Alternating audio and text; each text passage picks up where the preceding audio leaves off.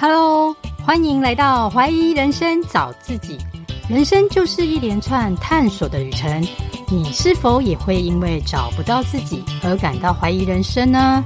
让我们倾听内心的声音，一起来找到真实的自己吧。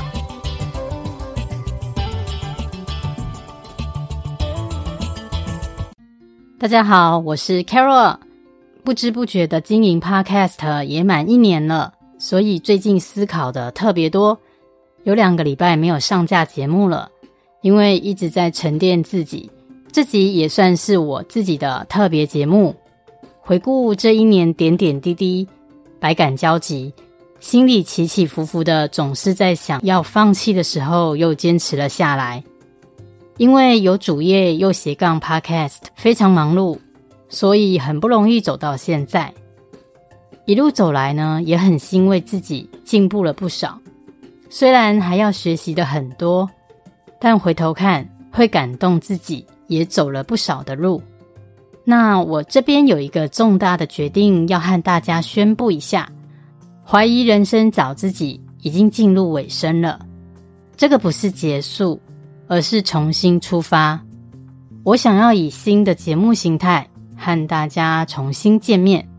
因为以前的节目形态多以访谈来宾为主，虽然也增进了我的口语表达以及主持能力，但我觉得比较缺乏我个人的观点与特色。我很感谢来参与我节目的每一个来宾哦，每一位来宾就像蜡烛一样，为我的节目带来光彩。但没有来宾的时候，我得学会当自己的手电筒，不断充电。才能在蜡烛熄灭的时候啊，照亮自己。所以之后的节目形态，我想要以个人阅读见解为主，访谈来宾为辅，这样也可以增进我阅读以及引导的能力。而且我以前其实不太看书的，但这一两年来，从阅读中获得很多启发与感动。所以我觉得从阅读书、阅读物、阅读人。来作为出发点，会是对听众朋友很有帮助的分享。所以今天这集算是怀疑人生找自己的最后一集了。因为当我目标越来越清楚，就不需要一直怀疑人生，只要觉得想尝试的就去做，就不会有遗憾了。所以之后节目名称呢也会改掉，重新呈现。最后的节目名称我也还在思考。那为了庆祝这一周年，我想要来一个大放送，就是把我这一年来对 Podcast 所学的经验分享给大家。正好上一周朋友有邀请我在创客沙龙这一个互助的团体里面分享经营 Podcast 的心得，我也录了音档放在这集节目后面与大家分享。如果你是想学 Podcast，一定会收获满满哦。如果对你有帮助，也欢迎留言给我。那最近我会休息一阵子，新的节目预计最快九月就开始。我们下次会以新的面貌相见，希望大家持续的支持我，也非常非常感谢你们收听。我们后会有期，紧接着就来听我 Podcast 干货满满的分享哦。我们欢迎 Carol，好，谢谢大家。今天就是很高兴有这个机会啊，让我分享我 Podcast 从零开始的一个经验。然后正好我其实到七月底，我刚满一年，也有很多的这个心理路程可以跟大家分享。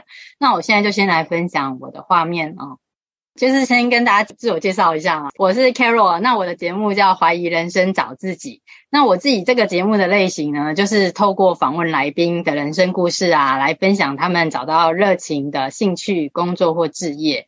然后希望带给大家一些启发。那节目中我有时候也会分享一些好书，就是希望能为大家找自己呢带来一些方法，或带来思维上的改变。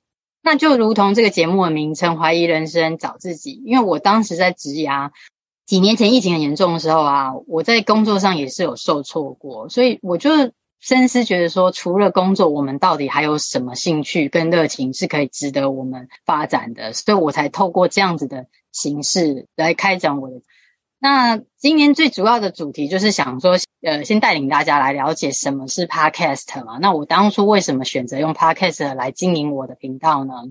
首先，Podcast，它就是 Apple 的一个产品，iPad 啊，跟 Broadcast 呃广播结合起来的，就叫 Podcast，中文就是播客，也就是你个人广播电台的这个概念。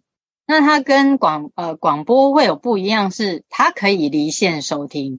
那举凡这一些线上的收听平台，例如 Apple 啊、Google、f i s t o r y、Spotify、KKBox 或 SoundOn 这一些是很最常见的这些平台，那我自己的平台 host 是在 f i s t o r y。我们台湾的朋友们呢，最常用的上架的平台是 f i s t o r y 跟 SoundOn。那其实上架的平台跟跟接收的平台不一定是相同的，那其实功能都差不多，没有所谓的好坏啦。那有一个优势就是 Podcast 的这些平台都可以免费上架，那它也有收费的。那收费就是举凡说，比如你今天已经经营得很好，大咖了，他们就会有限制，呃，听阅人数、下载的流量、下载的跟次数，所以你在那时候你就要付费的。那基本上你开始做，你都可以用免费的来来经营。像你首先你第一步，你就是比如说你登录你 Google 嘛，找 Firstory 或 SoundOn，你就登录一个免费的账号。你就可以直接上去，你就有这个权限上架节目。那你可以登录它里面有 Help，它里面会都会告诉你如何上架节目。那你就跟着它的步骤去做操作就可以了。那如果你想做 Podcast，你要需要哪一些设备哦？最主要就是麦克风、防喷罩跟耳机，其实就够了。不是像一般你想象的说，像要录音乐啊，有那种录音间。其实像我做了一年，我几乎都是在家里远距录呃录影哦。所以这个可以跟大家分享，所以这个真的是蛮低成本的门槛就可以进入的一一个呃，就是一个传播的事业。那麦克风我自己个人是买那个雪怪大雪怪 Yeti，那它是非常知名的，呃，收音品质非常好的一一直大家都很推荐。那我为什么买这支大雪怪呢？它的有一个特色是说，如果你今天跟朋友是两个人一起录，就像 Lily 跟 Jennifer，你们两个今天是在同一个空间录，你不需要买两只麦克风。这一支 Yeti 呢，它就是有那个全方位三百六十度，它可以收音的，所以它只要一个麦克风就可以收音，收得非常好。那通常我们 Podcast 用的麦克风啊，都是电容式的，电容式就收音都会很好，但是有一个小缺点啊，也可以是它优点，也是个缺点。它的收音品质好的时候，同时会把杂音都收进来哦，很敏感。比如我现在在录音，我开冷气或者你的电风扇，它甚至这个声音它都会收进来。所以你有时候我需要靠一些后置的软体，我要把它呃噪音降低。那这个就是你们自己要去评估的。那也不一定要买到液体其实像有人说铁三角这一支，它有出麦克风。如果你今天是单人录音，它的它也比较便宜，铁三角大概两千多。我买这一支大雪怪是当时我是买四千九，就是台币四千九。那有打折的时候，顶多可能四千五，就是看你的需要性。如果你不需要三百六十度全方位录音啊，你想单人单机录，其实你买铁三角可能两千多块入手就很很好用了。就是大家可以参考一下，那厂牌很多啦，就是看你们的需求。那防喷罩也很简单，没有什么所谓的品牌。我当时买这一支麦克风就有附赠了，因为它最主要是防你在讲话的时候口水会喷嘛，就讲话让它收音比较不会有那个扩散的效果。那它是夹在麦克风上面的，供大家参考。那耳机这种全罩式的耳机就会让你比较。的收音，然后就比较专注，这也没有什么品牌。我其实自己是买 Nokia 的啦，但是我觉得铁三角这一个也不错，也是供大家参考。可能就是一千块出头，这就是基本的配备。我觉得这样就可以足够来录 Podcast 的。然后你只要在一个呃，比如书房啊，一个尽量一个密闭式的小空间，让它收音效果比较好。其实远端录音就都很足够哦。那我们再来看看说需要哪一些软体哈。基本上我会推荐这四个必备的软体，第一个是 Canva，第二个 Audacity，第三个 Lancaster，然后第四个就是润。那我先讲 Canva，真的是超级超级推荐最实用的设计软体哦。因为我自己在做节目封面的时候也是用 Canva，然后举凡你上架 Podcast 完之后，你一定要行销你的节目，你做的不管是文宣、海报、呃制图、图卡都很好用。所以这一个，如果大家有想要学，其实你只要在 YouTube 上面呢、都已经很多人在教如何使用 Canva。那 Audacity，我今天这边教的几乎都是免费的，所以都可以让你们很好入手。Audacity 也是免费的软体，你可以打 Google Audacity，你就可以在它的官网下载最新版了。那其实它的功用也非常非常简单，一般你会用到大概就是录制、停止。录制停止就这么简单。当然，如果你要像我有比较有时候吹毛求疵哦，我会剪辑呀、啊。你可能就是 cut cut 啊这些功能，它那上面都有教你，也可以在 YouTube 都可以搜寻得到。所以这个这个也是免费的软体，我们推荐大家用的。那 Zencastr 呃，这个这个软体就是当你如果不是单口录音，比如你像我做的是访谈式的访谈式的，那远端嘛，远端你要跟朋友录音的话。你这一个软体就很好用，它也是免费的哦，但是它有限制时数。那基本上像我一个一个月录四集，它时数可能是两个小时。你如果会超过，你就是再申请一个免费的账户，再去重新再去 apply 就可以了。那它有一个最大的优势就是说，你今天跟跟来宾远端录音，对不对？它到时候下载出来的音档会是两个音轨。两个音轨就是说，比如我今天呃邀约 Lily，我跟她的音轨是分开的，所以我到时候把这个音轨下载之后放到 Audacity 去做剪辑的时候，我可以让我们两个人讲话不重叠。就是比如我们有时候讲话一定会有重叠的地方嘛，是它最方便，它可以把它拆开，所以它不会有重叠的这个困扰。但是这也是它的缺点。坦白来讲，为什么是优点是缺点呢？你可以把音声音分拆开。但是为什么是缺点？就是你会花很多的时间在剪辑。一旦你这个音轨有剪掉，比如某一部分，比如你剪掉了呃其中的五秒，你相对后面的音轨也要跟着前进五秒，所以你一直在这调频，其实是真的是要蛮花时间。我我当时做节目花最多时间就是在剪辑，所以我其实我等一下会有一些心得跟大家分享啊，这也是我我真的走一路走来告诉你们是不要花时间在剪辑。这些真的都是吹毛求疵，所以如果你一镜到底，其实 Zencastr 就很棒了，它可以拆两个音轨，而且还可以录影哦。但是它的录影功能我比较不推荐，我建议你录影是用别的软体来录。最主要是网络上很多人说 Zencastr 这个免费的软体，如果你同时录音跟录影，它很容易宕机。所以我每次只有录音下载它的音档，我不敢同时进行，而且它的音档它的音档很大，它也是两个人。分开的画面，比如我跟 Lily，它两个画面都是拆开的，所以到最后，如果你需要引呃引档，你还需要放到比较专业的软体去做剪辑，就没有这么的没有这么的方便啊。所以这里我就没有推荐它的音档。但是如果你录音想拆开两个音轨，Lancaster 绝对是最佳的推荐哦。那我还会介绍 Room 的原因，是因为 Room 呢，它很方便，是像我们今天会议嘛。我们今天这样，我跟来宾也可以远端录音，透过 Room，但它下载出来的音档会是一个音档，就是我们两个讲话时候重叠的时候，你是没办法做做剪辑的。但是我觉得论比较好用，它是录音录影同时都有带，然后剪辑也比较方便。可是论有一个小缺点，就是它的免费只有四十分钟的会议。一旦超过了，你又要请来宾下 下线再上线，有时候不太好意思，要不然你就要花钱买啊。那台湾买其实现在蛮贵，坦白讲，一年将近快五千块。如果你是刚开始做节目的，我会觉得会有点负担，因为你还不知道你会做多久。我我建议我我其实前前半年我做都是 Lancaster 在做，我是到后面近几个月我才有呃买论，所以这边就提供给大家参考。那如果等下大家有问题的，都可以再询问哦。就是这基本这四个人体就绝对足够了。然后最主要的呢，做节目我们一定要先想好你有没有需要做节目哦。那就是所谓的节目企划。那第一个就是节目的定位。就举凡像我自己的节目《怀疑人生找自己》，我一开始就是觉得我怀疑人生，说我节目的定位就是想找到我自己的热情跟志向，所以我访问的是希望呃来宾能。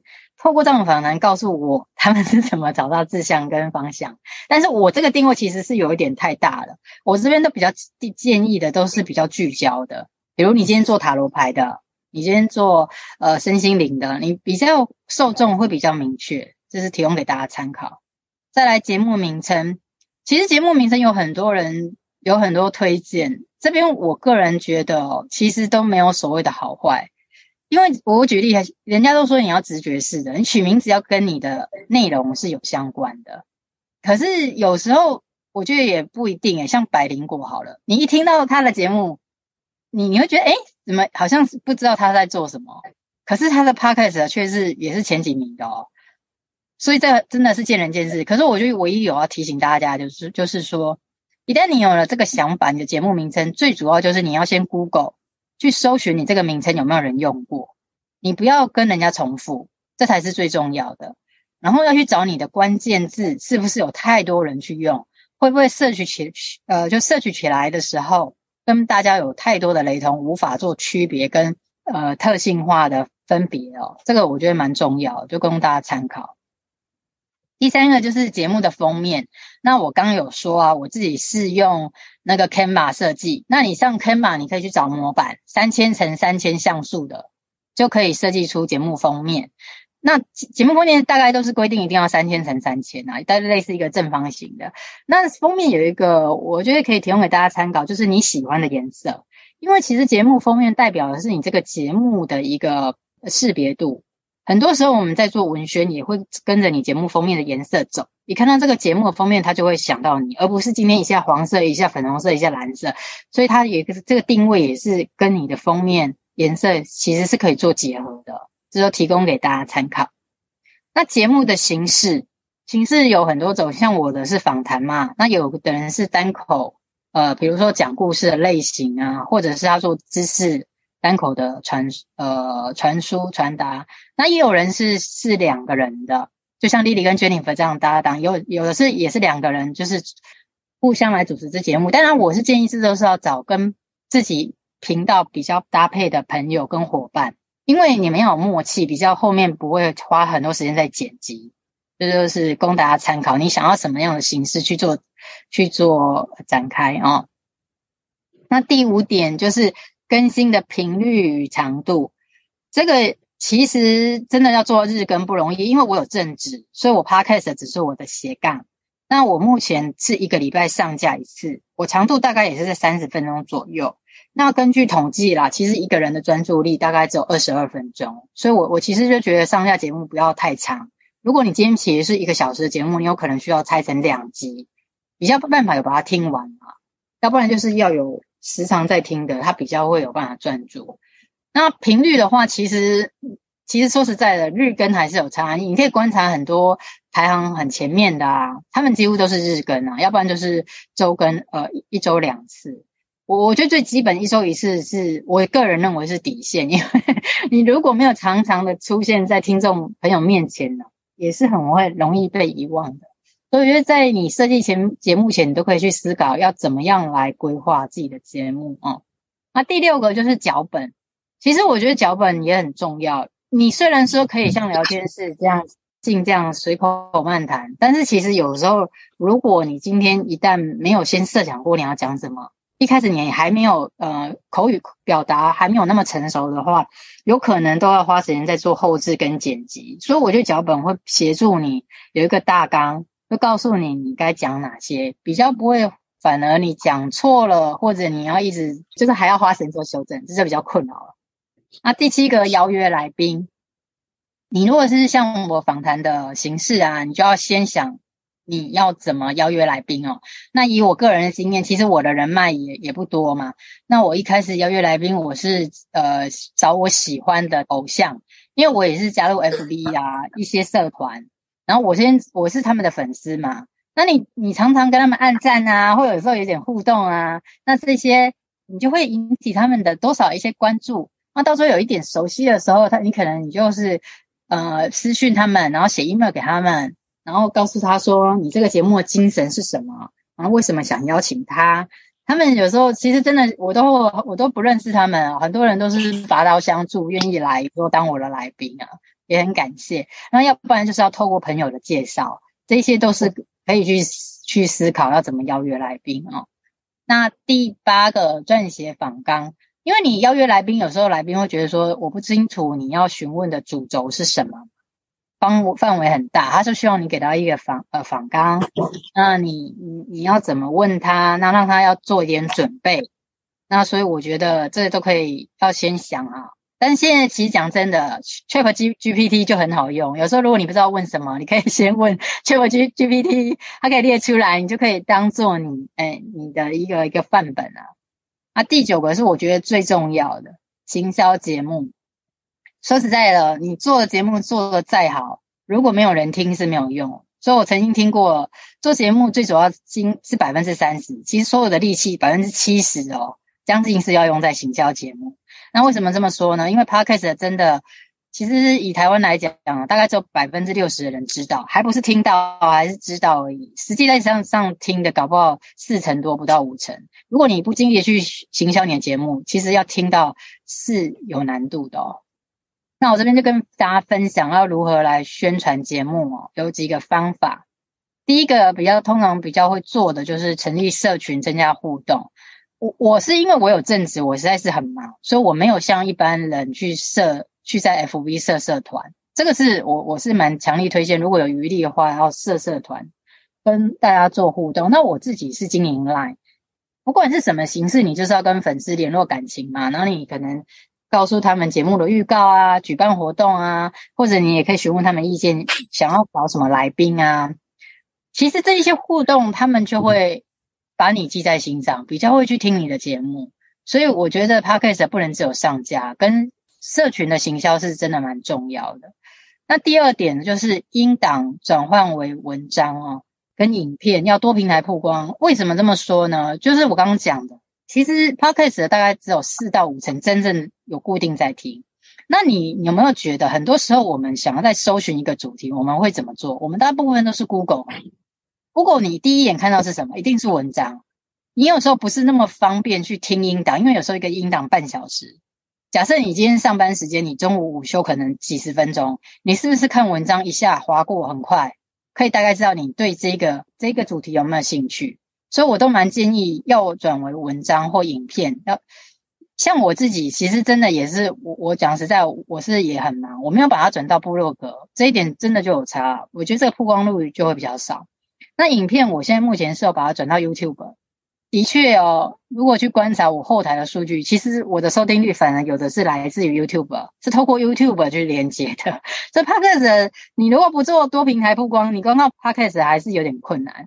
那 IG 啊，你也要有一些一些图卡啦来引导，或者我刚刚讲部落格，这些都提供给大家参考。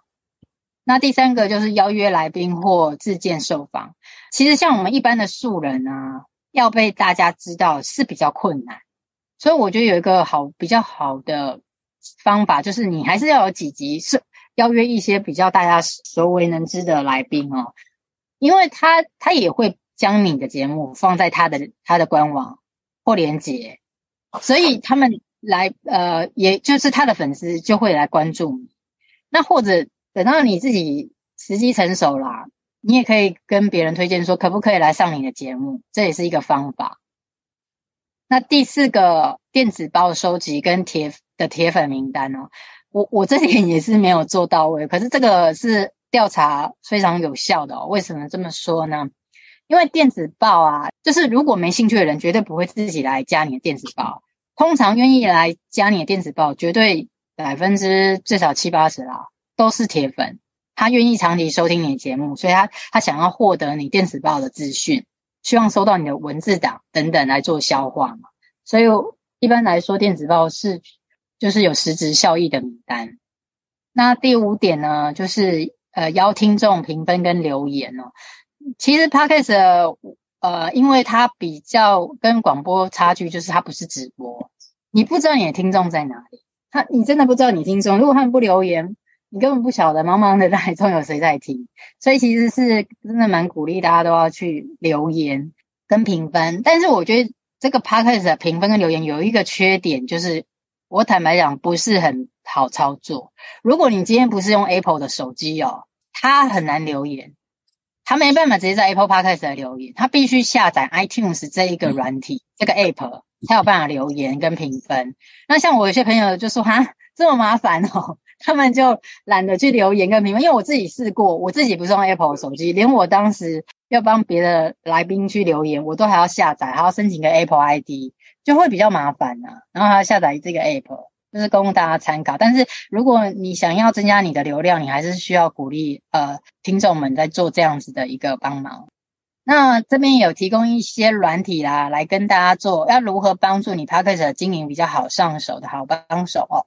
第一个叫 Goodtap，这个这个软体很好用，就是比如我今天在讲，我也是没有草稿，我就这样讲，它把音档直接转换成文字哦。当然很多字都可能。依据你口语讲话，它没有办法侦测得到每个字都精确。但你只要下载它的文档之后，你可以再做一些修改，很你就可以帮助你产生文呃文案在部落格，这是一个方式。然后它也是免费的，但是是有限制的啦，就是好像是九十分钟的一个音档，它也是有付费的服务。要不然这个免费的就很好用了，大家可以试试看。你只要 Google 打 Goodtap 就有这样子的一个资讯哦。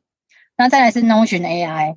协助文案产生，其实这也是别人推荐给我，我自己自目前是还没有用到，因为 Notion AI 是真的是超级超级的好帮手哦。现在你只要把你的这一个，比如你现在讲的这一些拉里拉杂的，可能还没有很很精确的文案，对不对？你只要请 AI 机器人说，哎，帮，请帮我浓缩精华的一个文案或部落格文章，哇，他就写他就写出来了。写出来之后，你再去做修正，其实真的可以帮助你多方多平台的产生这些文稿。然后第三个 Headliner 就是我推荐的 Podcast 上传至呃 YouTube 最好的一个工具。那我推荐它是第一个是它免费，第二个是它只要第一次在 Headliner 上面设定，它就会自动转。只要你 Podcast 上架，它就自动会转到转到 YouTube。那它有这个自动功能，非常非常方便，你就不用一直花心思。可是它有个缺点，它没有办法用繁体中文的字幕，所以变成说你上去 YouTube 没有字幕可以看。有人说这也是一个缺点啊，就有人觉得说在 YouTube 一定要有字幕，比较会引起人的专注。所以如果你今天是要求要到字幕转到 YouTube，你必须可能就是在剪映自己在操作。那我介绍 Headliner，它就只是把音档转转到 YouTube 的一个音档的工具而已。那他开始有哪一些获利的方式呢？一般来讲啊，有这八点哦。第一个是实体产品的贩售，比如你今天是卖精油的，比如你今天是卖一些手工艺品的，那你传达你这样相关产品的理念啊、介绍，这就可以在做实体产品的贩售。因为你在做 Podcast，他们对你可能有点信任感之后，他们可能就会来跟你购买哦。第二个就是线上的课程或服务，比如有些人是做投资理财的啊，他有开一些线上的课程啊，或者是塔罗牌啊，他有一些服务类型的啊，这些也都可以来做 Podcast，先让听觉让大家习惯了，熟悉你的服务，了解了之后，他也可能会来跟你购买。第三个私人教练，比如说有在教个人品牌的啦，呃，个人 IP 这一些的，身心灵教练，这些都算私人教练的服务方面。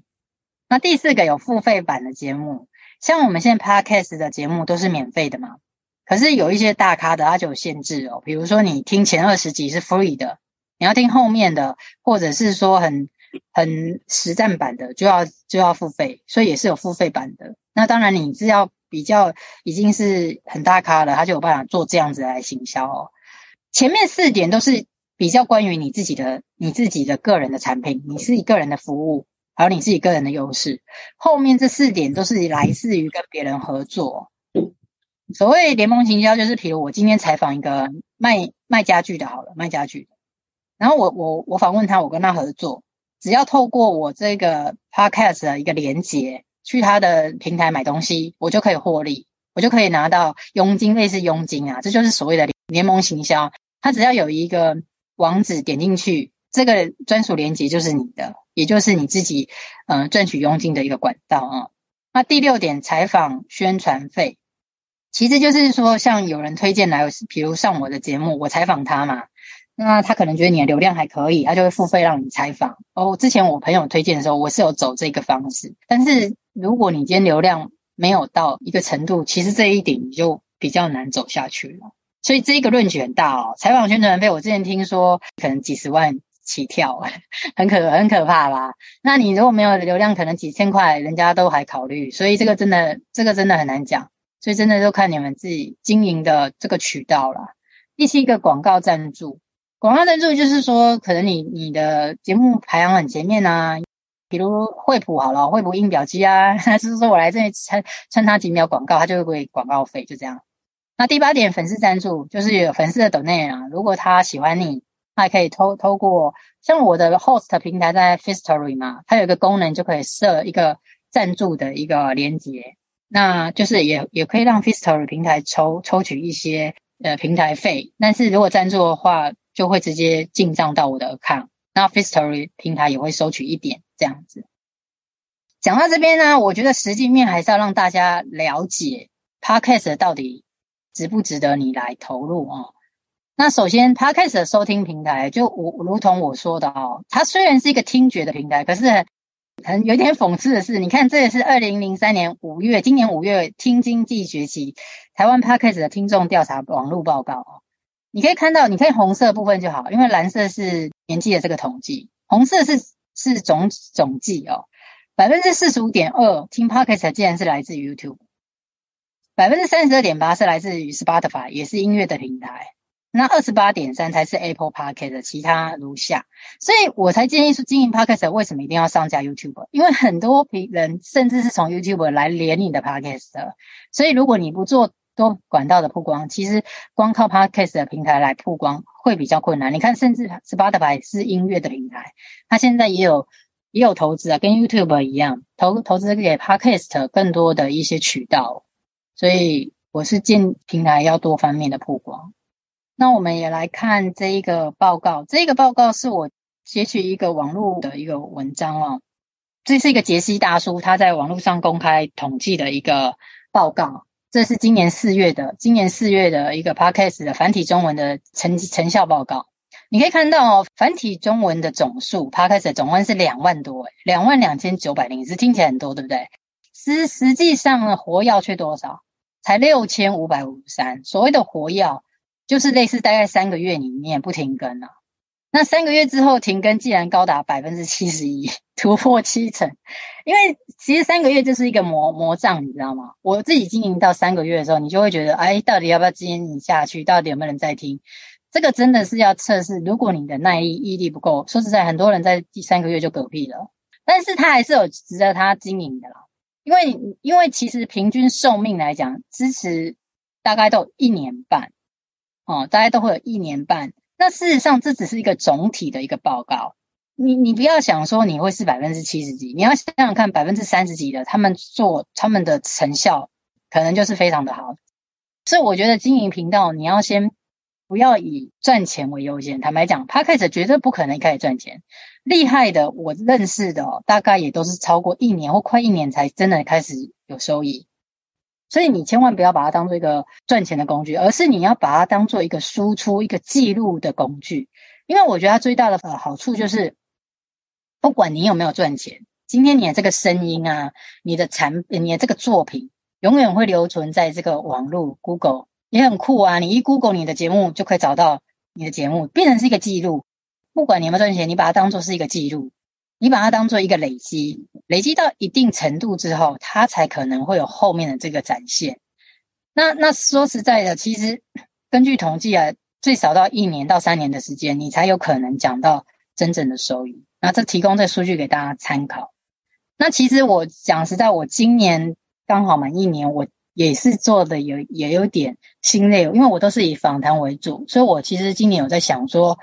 嗯、呃，这一个月我正好停更，我想要说，在九月份之后我要重新出发，因为我我一直觉得怀疑人生找自己这个主题，其实我我找来找去发觉热情，所谓的热情啊，它根本可能不存在，因为你必须找到一件事情，就是你遇到挫折你还愿意持续下去的，那就是热情。所以我我才想说，我把名称改掉。那我最近有想以阅读重新出发，所以这是我暂定的主题啦。我可能会以我现在读书会在举办的读书新材充电站，再做重新出发，再做一个结合。这也是我目前自己在思考的方向。所以这只是跟大家分享，今天经营 Podcast，它可能一路上你都会在变，三个月、六个月、九个月、一年，你可能中途都会不断在做调整。那节目最后就大概分享到这边，那也是就是希望大家也能帮我留言跟评分，给我多多鼓励哦，谢谢大家。那也开放大家说，看有没有什么问题可以先来跟大家做回应。好，谢谢 Carol 这么精彩的分享哦，真的，谢谢。说真的，Carol 这个无私哈跟佛系。这样子这么大，这么的很多很多的干货，有一些我我也经营一一年半的嘞，快一年半，哎，真的一年半的，哎，不知不觉就一年半。其实有很多我还没有去摸索到。那今天听到 Carol 这个这个分享，我觉得我自己也收获蛮多的。各位好姐妹们，如果你刚听完有任何的疑问，还是说你有未来想要去经营 Podcast 的，趁现在真的好好的去可以提出问题来问 Carol。他有非常非常多的经验，跟他走出的心力路程。我们啊，如果不好意思开麦开麦克风讲话，我们这个平台是很顺、很很 friendly，随时都可以发问。哎，有人举手问是谁？Emily，是我是我。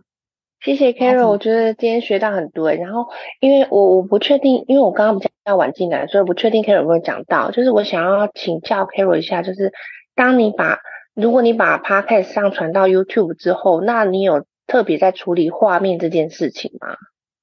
我是因为有正职，我真的很忙碌，所以而且我比较不想要说我的曝光，是因为我有正职的关系，所以我的做法，我是用 Headliner 直接音档转到 YouTube，它是直接没有画面的哦，它直接只有带节目封面，然后带音档就直接在 YouTube，所以这样会有一点无聊，就是说感觉也是听 Podcast，只有。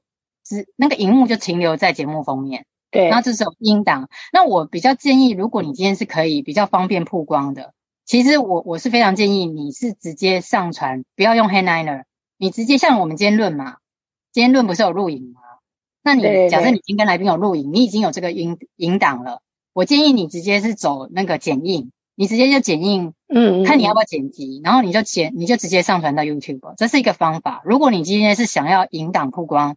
你就不用不要用我的 Headliner，因为音档跟影档的处理是两步的。我通常足够的时间，我只有时间处理音档，所以我剪好的音档直接可以上传到 Headliner，我不用再花心思，一两秒时间它就过去了，直接转。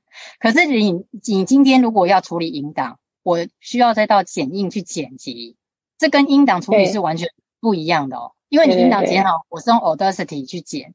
但是你今天引档是没有办法，是需要用另外一个软体做操作，等于你要做两次工。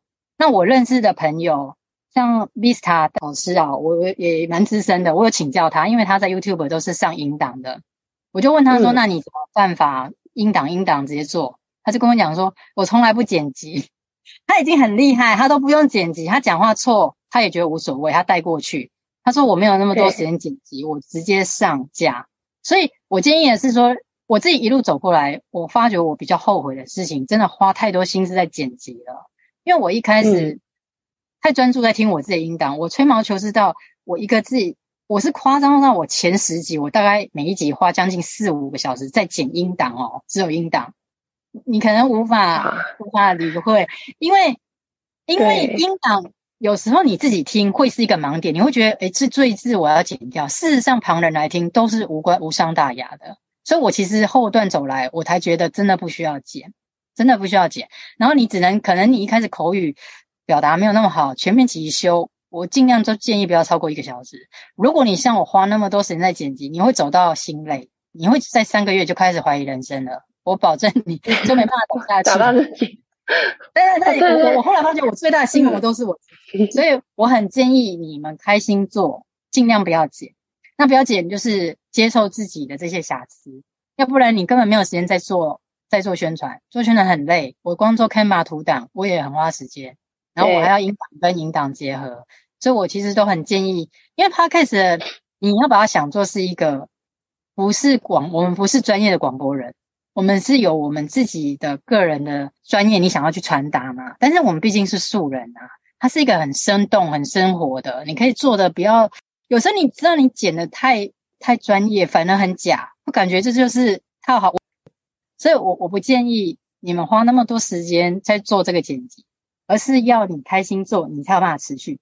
不然你看刚刚的数据，为什么三个月百分之七十的人就嗝屁了？因为因为你会觉得心累，然后又不知道收益嘛，又不知道听众在哪，所以与其这样，你倒不如花时间在行销。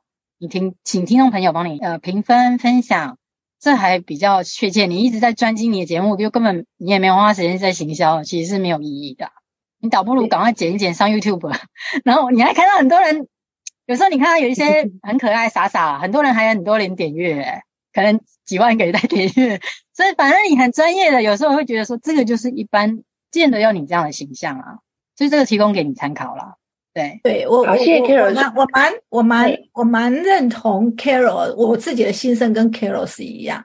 我当初剪辑，我我我就花了一一集就要花了四五个钟头，五六个钟头，然后会觉得说，真的会怀疑说，我的能力怎么那么差？然后觉得说我需要这样做吗？后来我后面这一些我就放开了。然后有一次我访谈一位来宾，我们在聊的时候，我发现说，真的，一集剪来，他有有些口语的时候，我好像剪了四十几次咔掉咔掉，就是他有很多的口语，然后声音不清楚，就会觉得花很多时间在这边。但是我现在就放开，我也放开，跟 Carol 一样，就觉得没有关系，就是展现最真实的那一面。听众要的是我们真实的分享，而不是要挑剔那种瑕疵的地方。所以我觉得整个就感觉就很很轻松，这 Podcast 就就是与与人连接，展现最真实的一面。非常感谢 Carol 的分享，我相信应该很多这些我们这个好姐妹有没有还有问题要问 Carol 的？要感谢。等一下，我还没问完，我还没问完。好，啊，请说。所以我想问 Carol 说，诶，我其实想问的是，所以后来是不是有实际测试，就是即使没有画面？还是有很多人会单纯单纯用听的，然后透过 YouTube 听你的 Podcast。其实我想问的是这个，也是有。可是我说实在，因为我我毕竟也是素人啊，我的流量没有那么大。可是很，我为什么后来我刚刚有说我想要转型到阅读？你知道为什么吗？你可以自己做测试。嗯、我上架了那这么多集，结果点阅率最高的反而是我自己在做，就是我我上架是有荧幕的哦，我那一集是有荧幕，我自己在做线上读书会。那一就是我分享第二次导读的，既然是最多人点阅的，所以可见 YouTube 大家还是喜欢看画面。我那一集是真的是有画面，嗯、因为我直接没有剪，Okay. 我就直接上架。然后那时候是我分享《心态自胜》这本书，所以我就才想说，哎，也许我访问来宾，我以前都想有个迷思，觉得说来宾带给我流量。可是我我讲实在，这些来宾已经太多人访问。我举例瓦基，这么多人在访问他，的他 不见得会来看我的，他反而点阅率不是很很高的哦。诶，那像丽丽姐，我有上架丽丽姐的，可是也许丽丽姐也是没有画面，只有音档，可是她的那集点阅率也非常高，因为可能我下的标题。我怎么不知道嘞？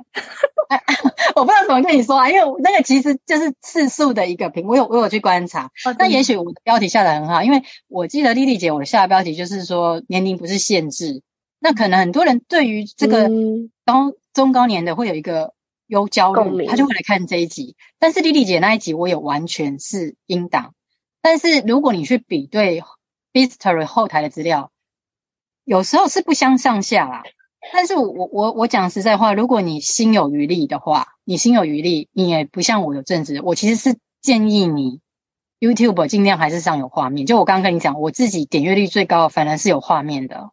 嗯，就是邀约来宾这些人还是有高有低，但是都没有我自己放有画面的来得高，因为人是视觉，嗯。他会来看 YouTube，就算你只是一个人头，他也不认识你，然后你在那边晃，他可能就觉得，诶，好像跟你是有互动感的。如果今天他只是要听音档，他听 Podcast 就好了。那是我是建议你，如果你今天可以做到，不太需要剪辑，直接也用剪映剪一剪就上架，你真的可以走 YouTube 的音档，Podcast 的音档相辅相成，绝对是我觉得是有是有加持的，而且。也许你有观众缘，也许他觉得，诶，他喜欢看到你这个样子，这很难说。我觉得你可以经过测试之后再来做修正。但是商家 YouTube，我是很建议，因为你刚看数据就知道了，竟然百分之四十以上全部都是走 YouTube，所以我我才会想说，如果将来我读书会自己导读，我也会尽量让它上架在上面是有荧幕让大家看到，也许他喜欢哪一些金句，他可以记录。那如果你今天是没有画面，全部靠音档，你就要像我讲的，最好有文字档、部落格，就像阅读前哨站一样嘛。瓦基也是这样，他才有办法互相搭配，让人家搜寻得到他。这是都是有一些技巧。嗯，好，谢谢 Carol，谢谢，谢谢 Carol，谢谢。真的，嗯、我们在 Elsa 说的哈，做自媒体，不论是文章、声音、影像、讲课，我们要求完美，不见得是自己的。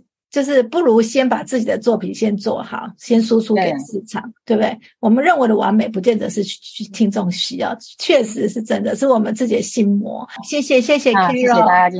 我的节目会固定在每周二晚上上架。如果您喜欢我的节目，也请到 Apple Podcast 或 iTunes 给我五星评分及留言，或者能小额赞助，请我喝杯咖啡，我都会非常感谢您的鼓励与支持，让我有持续创作的动力。也欢迎与我交流，加入我的 Nine 社群或 Nine 官网，一起来解锁人生。相关资讯请看节目资讯栏。谢谢收听，我们下周见喽。